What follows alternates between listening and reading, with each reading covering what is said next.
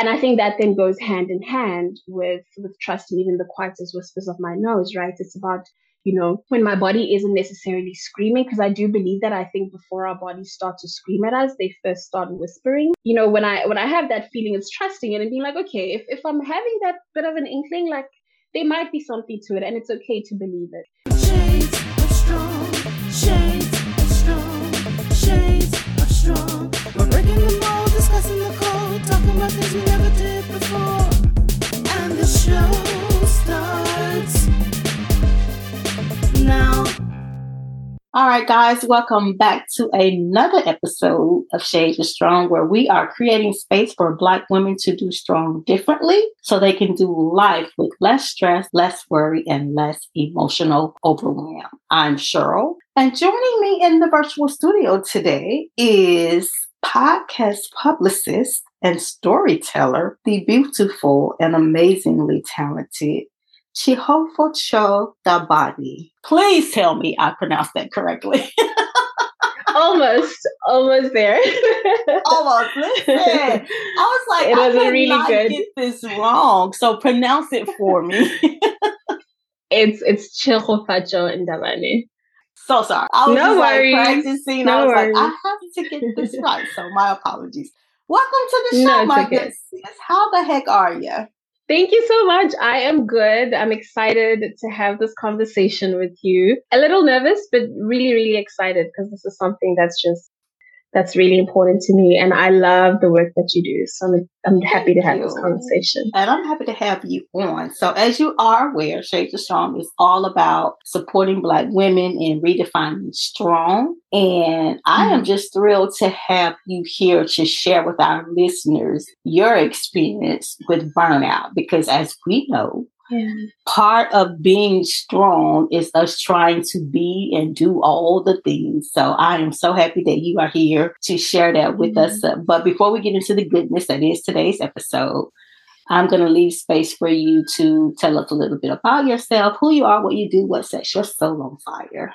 Ooh, love that. What sets my soul on fire? So, as you said, I I'm a podcast publicist over at Hustling Writers. I'm also a a master's candidate at the moment, doing my master's in, well, my master's thesis really, like I'm almost there in clinical psychology um, at the University of Cape Town. And yeah, what sets my heart on fire is, is conversations about Black women with Black women, mm-hmm. all the mm-hmm. things that affect us, all the things that, everything about our lived experience really in the world at the moment. I, I love taking walks. I love reading. I love writing. I, I love tea. I have a cup of tea next to me. Um, I love the rain.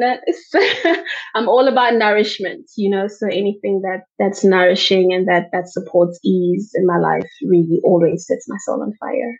And I love that you love the rain. Oh, I do. It's like one of my favorite things in the yes. world. Do you love the rain too? I love the rain. It's like the smell of it when it's like when it first starts to rain.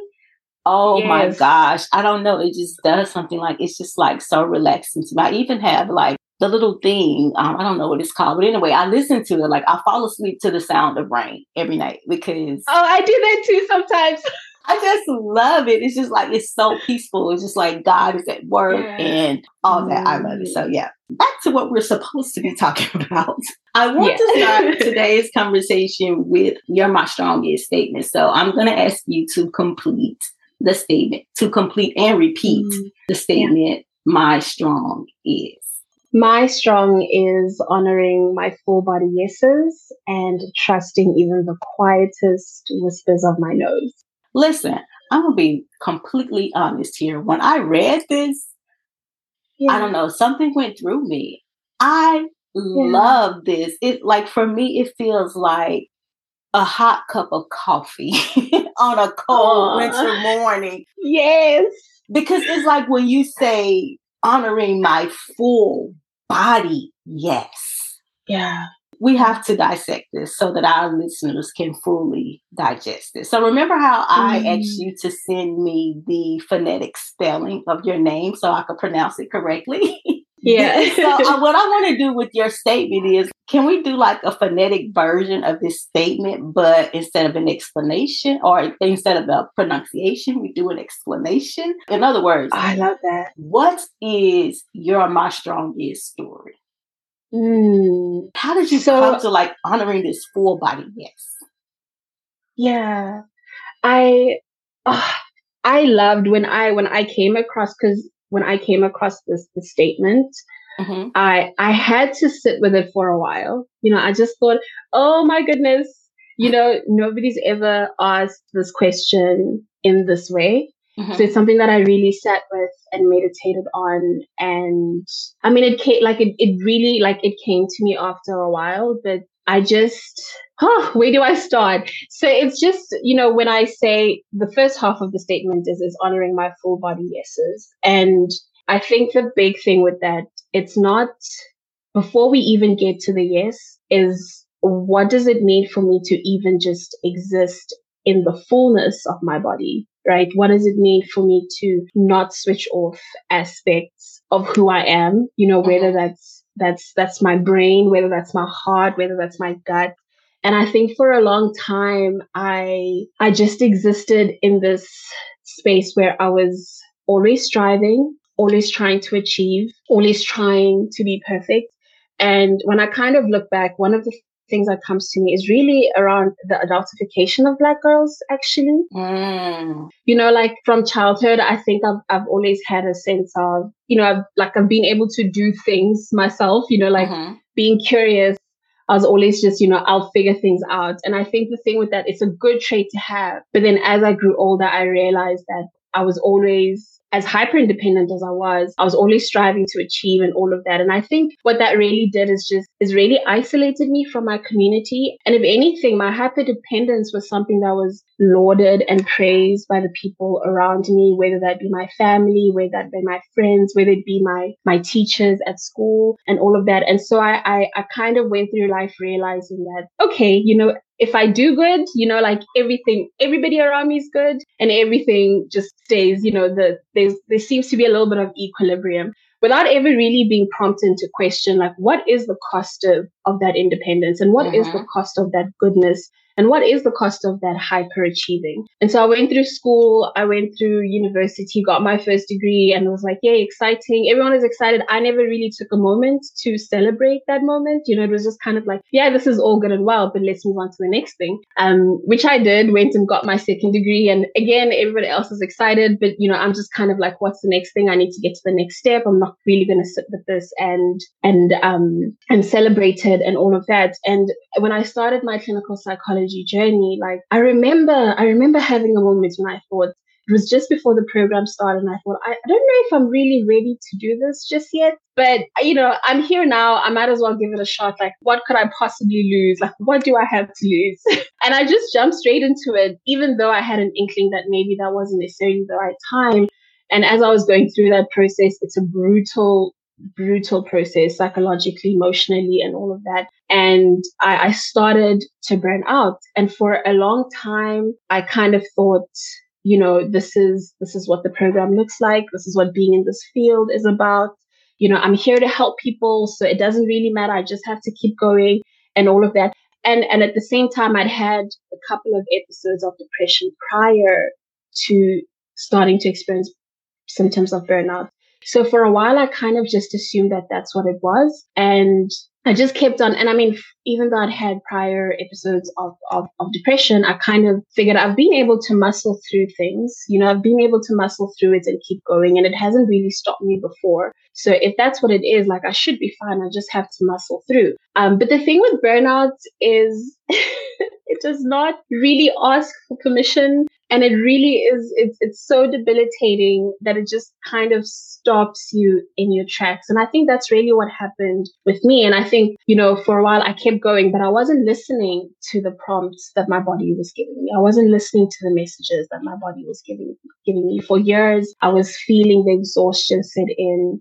I was feeling the, the feelings of apathy set in. I was feeling more and more jaded, disillusioned, I was struggling to concentrate, stay focused, especially on things that I really, really cared about. You know, like mm-hmm. I didn't go into the field of psych I didn't take it lightly. You know, it wasn't just a thing that I, I decided to do on a whim. So when I started to to to experience these kind of symptoms within a context of a field that I really was passionate about and working with populations that I was really passionate about, I, I was just was just kind of like, okay, who am I? Like firstly, this thing is stopping me dead in my tracks and I'm really not able to function at the rate that I was before and and with that comes feelings you know deep sense of failure and all of that. And and yeah i think that's what that's what that's the first part of, of what the burnout did is it really just stopped me in my tracks. And I, I kind of had a moment of reckoning where i thought well my body has kind of been trying to give me messages for a couple of years and i haven't been listening to any of that so I think that's really at the root of where, when I say that it's about honoring my full body yeses, it's firstly about just honoring my full body and just trusting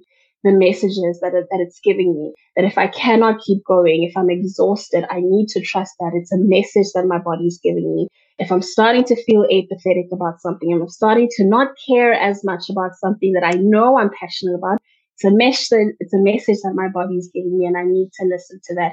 So that's really the first part of that statement, you know, mm-hmm. and then kind of part of my my healing process really came in with, you know, saying yes to saying yes to things that I really wanted or enjoyed as a child, right? Like we talked right. about the rain a little bit. And I loved the rain as a child, but this is a simple thing that I kind of, you know, just wasn't appreciating anymore. And, I, right. and there, there, was a few other things, spending time in nature. I was a very curious kid. I was always outside. If there was a tree to climb, I would try to climb it. If there was mud to play with, I would play with the mud. So really getting myself to go back to that to that place. And I spoke briefly about the, the adultification of black girls, right? And and I was actually just before our conversations, I was looking at I was curious. I wondered if there was actually any studies that had been done around this this, uh-huh. this topic. And I realized a lot of the work actually starts like a couple of years ago. So from around 2017. There are a few studies here and there, but from around 2017, 2018 is when we start to see to see a, a, like um, some research studies that come up.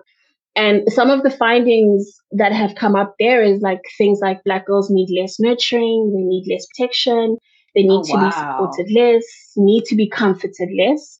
You know, they're believed to be more independent, um, to know more about adult topics and all of that. And so for me, like I kind of made that connection at that point that, you know, there was quite a lot of power in being at a point where I was burnt out as an adult. And rather than trying to fix it as, a, as an adult, I started to get curious about what are the things that my inner child enjoyed doing and how I did I enjoy playing as a kid and started really just going back to those things. So it was really just like saying, you know, saying yes to the whims of of my inner child's curiosity and I started baking again. I, I you know, it was really just getting back to my inner playfulness, which I think I, mm-hmm. I lost along the way of doing the next thing and being hyper independent and just trying to get things done at, at the cost of myself. And I think that then goes hand in hand with, with trusting even the quietest whispers of my no's, right? It's mm-hmm. about you know, when my body isn't necessarily screaming, because I do believe that I think before our bodies start to scream at us, they first start whispering. So it yes. could be meeting someone. yes. It could be meeting someone and you're like, oh, I don't know if I feel too comfortable here, you know?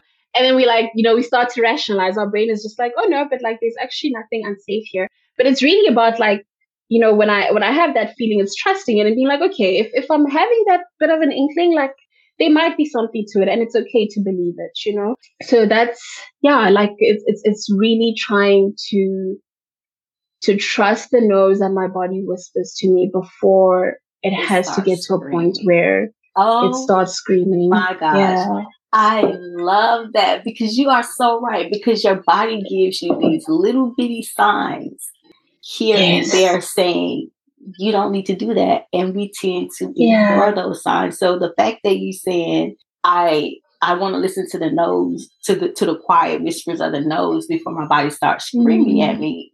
That yeah. is also powerful. And it reminds me of I was doing a little research on burnout myself in preparation for our conversation. Yeah. I remember reading somewhere where it said burnout is the car crash you don't see coming. Oh.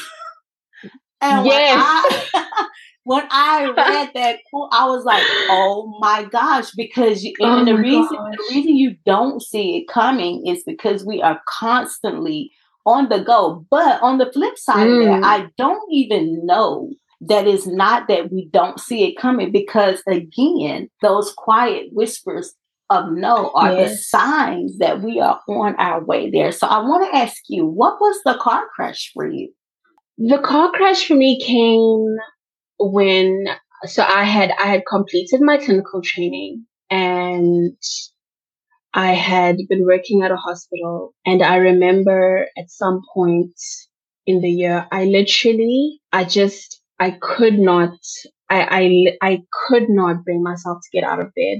It was like I'd wake up in the morning and it was literally like there was a weight sitting on top of me. You know, like somebody had just put like a massive, a human sized brick onto my body on the bed and I had to wrestle with that to get to get out of bed. And and i mean i still did it. I still wrestled and i still managed to get out of bed and and you know gather myself a little bit. But i would then get to work and I was in therapy at the time and I I started realizing that again, you know, psychology is something that I'm really passionate about and that I'm highly I had been highly interested for a really long time. And I was excited. I was so excited to be working with the people that I was working with. But at that point, at the same time that the brick was being laid on top of me every single morning, I would get to work and I literally just felt like I did not have any capacity for any empathy. I was not able to listen the way that I did before. I was not able to hear clients the way that I was before. I was so disillusioned with the entire field, completely feeling ineffective, like there was nothing that I was offering. And then, which which then prompted me because I then sat. I remember sitting with with my therapist and saying to her that I don't know how ethical it actually is for me to even be in this position when I have no empathy to give. Mm. And and so that for me was kind of a moment of just fully sitting with the reality of where I was at and and how limited my internal resources were to to offer to anybody else. And as you know, this is, you know, with psych, it's a very intimate relationship that you get into with, with the clients and all of that. So it was just, I, I had to call it, you know, I had to call it. And thankfully my therapist supported me through that. Um, but I was kind of like, I actually, like, I cannot continue. I need to take a minute mm-hmm. and take a beat and figure myself out because this is not, this, this is not safe. It's not emotionally safe for me. It's not emotionally safe for the people around me. Um, and at the same time, I was just, I was, I was isolated from so much of my, of my family and my friends. Like nobody knew what was going on with me where I was. like what was happening. Yeah. You know, I was just, I was living in this little bubble of just full on just devastation and destruction really um so that i think it was really at that point when i when i started really struggling to get out of bed and, and make it to work and then when i would make it to work just struggling to to really engage with anything that i was doing that that i realized okay like we are we have officially crashed like we are not functioning anymore and right. something has got to give know?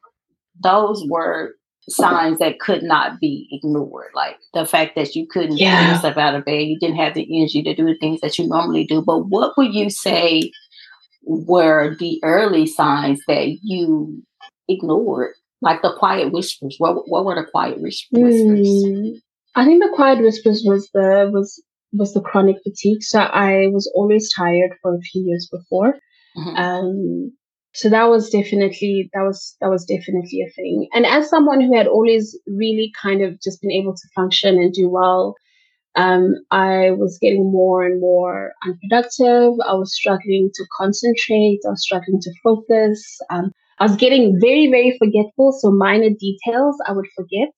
Um, I'll tell a friend that I would call them or something and I'll completely forget about that. Um, and sometimes it was, you know, this was just small things, but sometimes it was big things that I would forget to do as well. So it was just that more than anything, it was that sense of, of losing my, my, my motivation, but also losing my sense of motivation, but also the chronic fatigue really that, that, that, that was it felt like it was constantly always just like bubbling a little bit beneath the surface no matter how long i i took a nap for how much i slept it just was not mm. Going away. I think there's something about like we talk so much about feeling tired, but that felt like it felt like my my soul was exhausted. You know, it wasn't just a physical it wasn't a physical exhaustion anymore. It was it was like something deep inside of me was actually just like just drained. Um, so those were some of the things, and obviously just also my my relationships. I had I had always, I think, for a long time, I'd done a good job of nurturing relationships around me with with people, intimate, um, with intimate people, and I got where I kind of I got to a point where I had started to disappear. I wasn't showing up as much. I wasn't allowing people to show up for me as much. I was just kind of off alone in my own bubble, not really not really trying to socialize, not really trying to go out with anyone, meet anyone um, those sorts of things. So I was really just isolated um, yeah. and spending a lot more time time by myself than I had before. I'm glad you brought that up because a lot of times when, or it has been my experience, I won't say a lot of times, but it has been my experience when we start to isolate, like in today's yeah.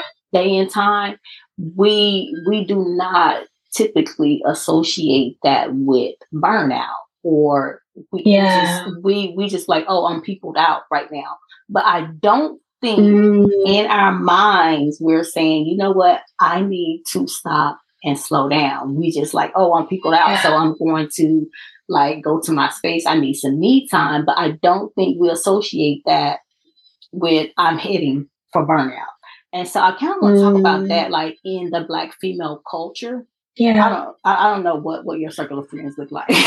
but in the, yeah. in the black female culture, like historically, I think I said this mm-hmm. in the beginning, like we have we have been conditioned to believe mm-hmm. that if we are not being and doing all the time, that we are not yes good enough or we are yes. not doing enough or not strong enough. Yeah. So, what has been like in your circle of friends? How do, just for those who might be listening, how can we support each other in mm. not living in this in this space of burnout? Because, I, like I was saying, I was I was reading a couple of articles, and I read this article where it has been reported that 73% of employees in the US and in Western Europe rate their current stress levels as moderate or high, and 34% say they are suffering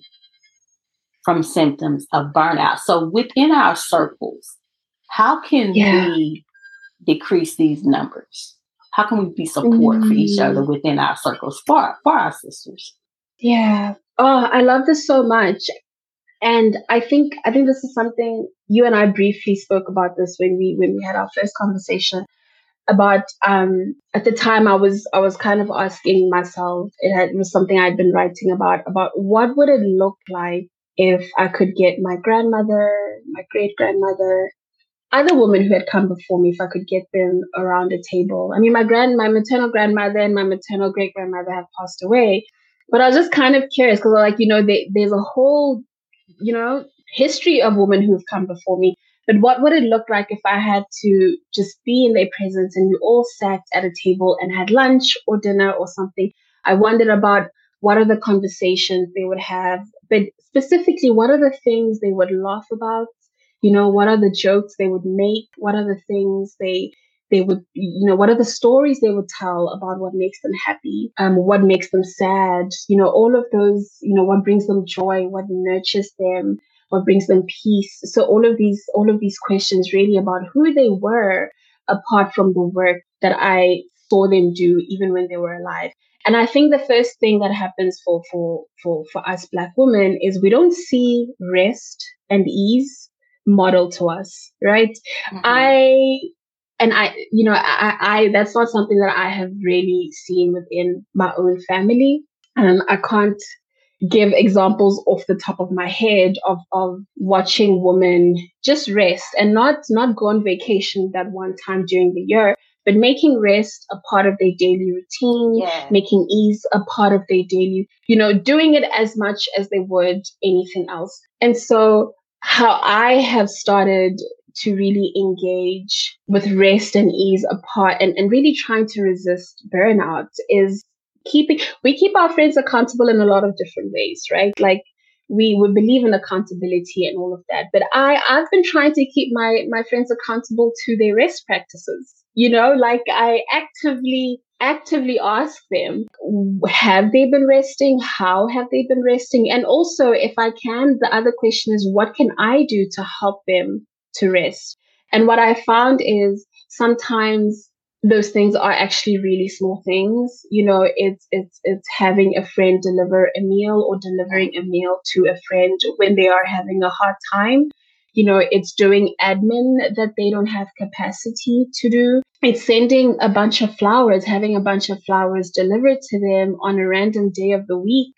Um, whether or not they're having a hard time, but just to say, hey, I'm thinking of you, thinking I love you, yes. I think you're amazing, you know, all of that. And it's really just I think more than anything, it's trying to nurture the woman around me as best as I can. And sometimes it's even being as intentional and literal as sending them. I know one of my friends and I, we do this way, like if, if I'm having a hard time or something's going on and I need a little bit of affirmation, I'll send her an affirmation request, you know? I'll be like, I love I that. Tell me. asking for what you need. I love that.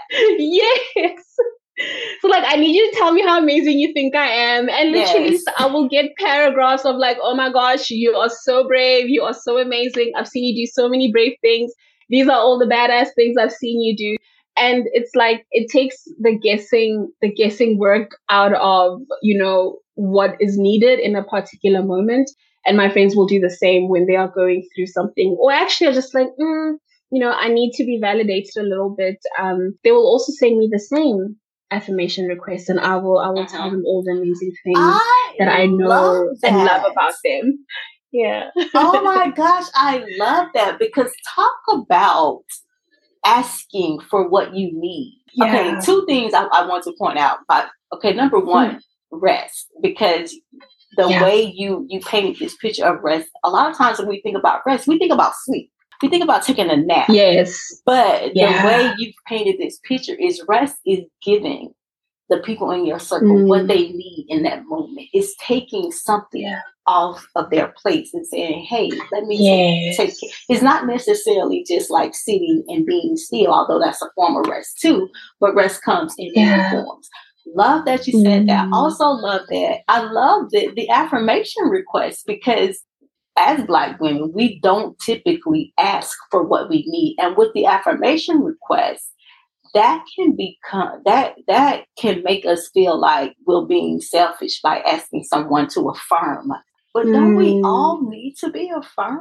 We do. We, we do. And that's I love that. Yeah, we do. I like we do all need that. And and my thing is I believe in romantic friendships, right? Like that my friends are deserving of as much intention and as much romance and as much, you know, deliberate action as a partner would. I think within society, romantic relationships have been elevated about every other friend, like other relationship. And our friendships are sometimes some of our longest existing relationships that we'll ever have, you know? Yeah. And I I think there's you know we we in a culture it's kind of assumed that just because you're close to a friend that the bond will naturally keep the friendship going. Right. And yet in a in a romantic relationship setup, it's not it's encouraged that you let your partner what your needs are. You know, you let them know what your needs are and and you you stipulate what the things are. You actually even we actually even go into relationships knowing having a kind you know a list of what we expect from r- romantic partners, right? And then it's kind of like, well, it's not as important in friendships. Your friendship, your friends are just supposed to figure it out. They're just supposed to know. And and so sometimes friends don't show up in the way that we need them to. But it's like, well, if you actually if you just say that this is what I need, I don't know, I can't imagine that they'd say no, you know, especially right, exactly. the, you know, like it's like if you tell me then I, I completely know and and and it's it's really about loving people in the language that they most understand and receive that love you know so i could do something that i think is fantastic for a friend but if that's not how how they communicate and receive love it may not necessarily have the intended impact but when we're open and specific and encourage the conversations around what our needs are, it removes that guessing work and, and we're able to give and receive love in the way that we each most understand it, you know? If there were someone in your circle who wasn't necessarily comfortable with asking for what she needs, how would you support her to prevent her from from burnout?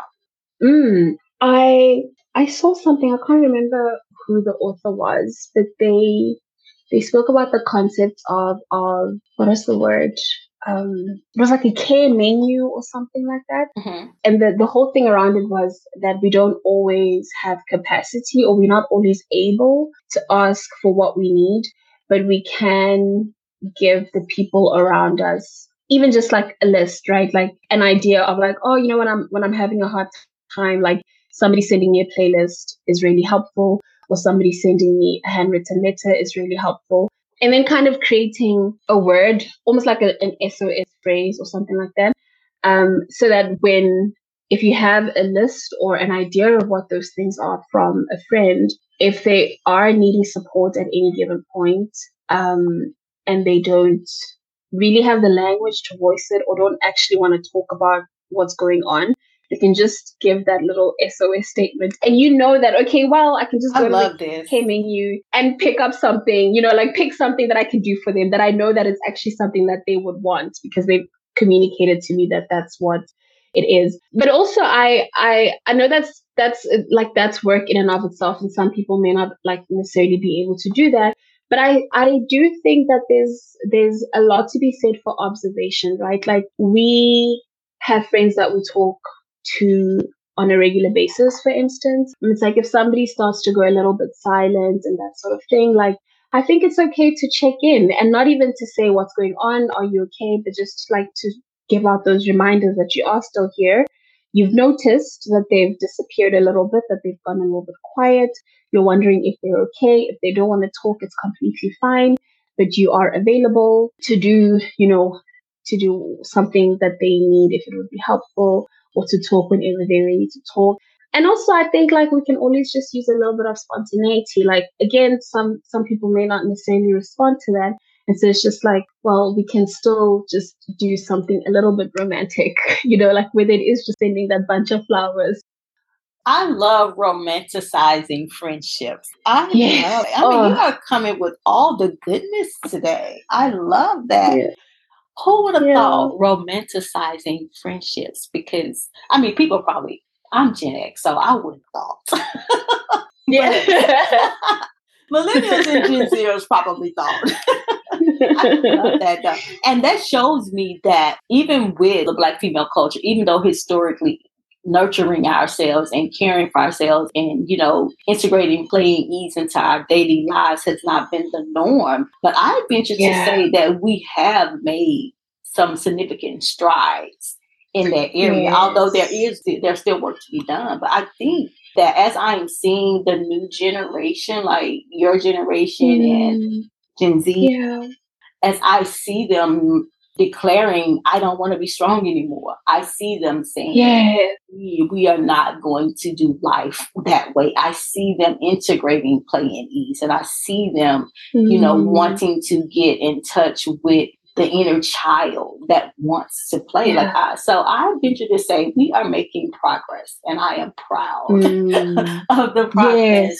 that that we're making. So, in a nutshell, Yeah. if there's anything you want our listeners to take from this conversation, what is Wait, before before you Okay. do, can I ask you a question? absolutely So I I think it's interesting that you are talking about the strides that you've seen Mhm, um, that mill- millennials have made and now Gen Zs as well. Can you tell me a little bit more about about how you think Black women have have accessed and practiced rest from your generation in particular? from my generation? Yeah. What are some of the strides that you've seen there? I think now we are more adamant about saying Mm. no. Like if we Mm. don't want to do a thing, I can say for me personally, if I don't want to do a thing, I'm okay with saying no. Where in the past, I wouldn't say no because perhaps I don't want to hurt somebody's feelings or mm. um, I don't want to change how they may feel about me after I say the no. So I'm yeah. noticing that a lot of us are okay with saying no without explanation. We are resting and we are paying more yeah. attention to our bodies. I'm seeing a lot of us engage in meditation and yoga, which is something that we wouldn't typically do because if you grew up in the church, particularly a Southern Baptist church, those things were mm. considered demonic. So you didn't engage. Yeah. And those types of things. So I'm i am seeing growth in that area. There's like I said, there's still work to be done, but I'm seeing yeah. us standing in our no and not running ourselves ourselves ragged to be everything to mm. everybody. And that's yeah. like watching it has been it's been amazing just to to see the evolution of mm. the black woman. It's it's been yes. it's been astounding. Like I I love witnessing it when I see people in my generation saying I'm not yeah. going to do that and standing in it when I see them effectively communicating what they need when I see mm. them lay mm. down the armor of independence, I'm just like, mm. yes, yes, sis, yes, because we don't have to do life that way. Yeah. So yeah, it's it's been, but but I will say this: I think it's mm. because we have watched so many millennials and Gen Zers say no mm. and say mm. we're not doing it the way our parents and our grandparents did, and so now I feel like that kind of gave us permission to do the same. Yeah. Yes. Oh, I love that. I love no, I, I I agree, and I also I I think the intergenerational conversation is quite important. You know, it's, it's as you're saying, like from Gen Xers, it's more more and more women are saying no, and regarding that as a complete sentence all on mm-hmm. its own. It doesn't need mm-hmm. to be explained, and Absolutely. doesn't need to be excused, and we can be more okay with the opinions that people have mm-hmm. about us even after we say that no. So I think it's I think this is a really important reflection to also do. And I love love that you that you touched on it. Absolutely. Because honey, it's been a mm. process. Mm. yes. Been, uh, you, you imagine having years of this thing embedded in you. And now yeah. you're like, it's uncomfortable. It's an uncomfortable position mm. to be mm. in to free yourself from the expectation of yes being all the things. So yeah, it's I know it's been liberating for me, and I just wish I had found it sooner. I'm just glad you eventually did.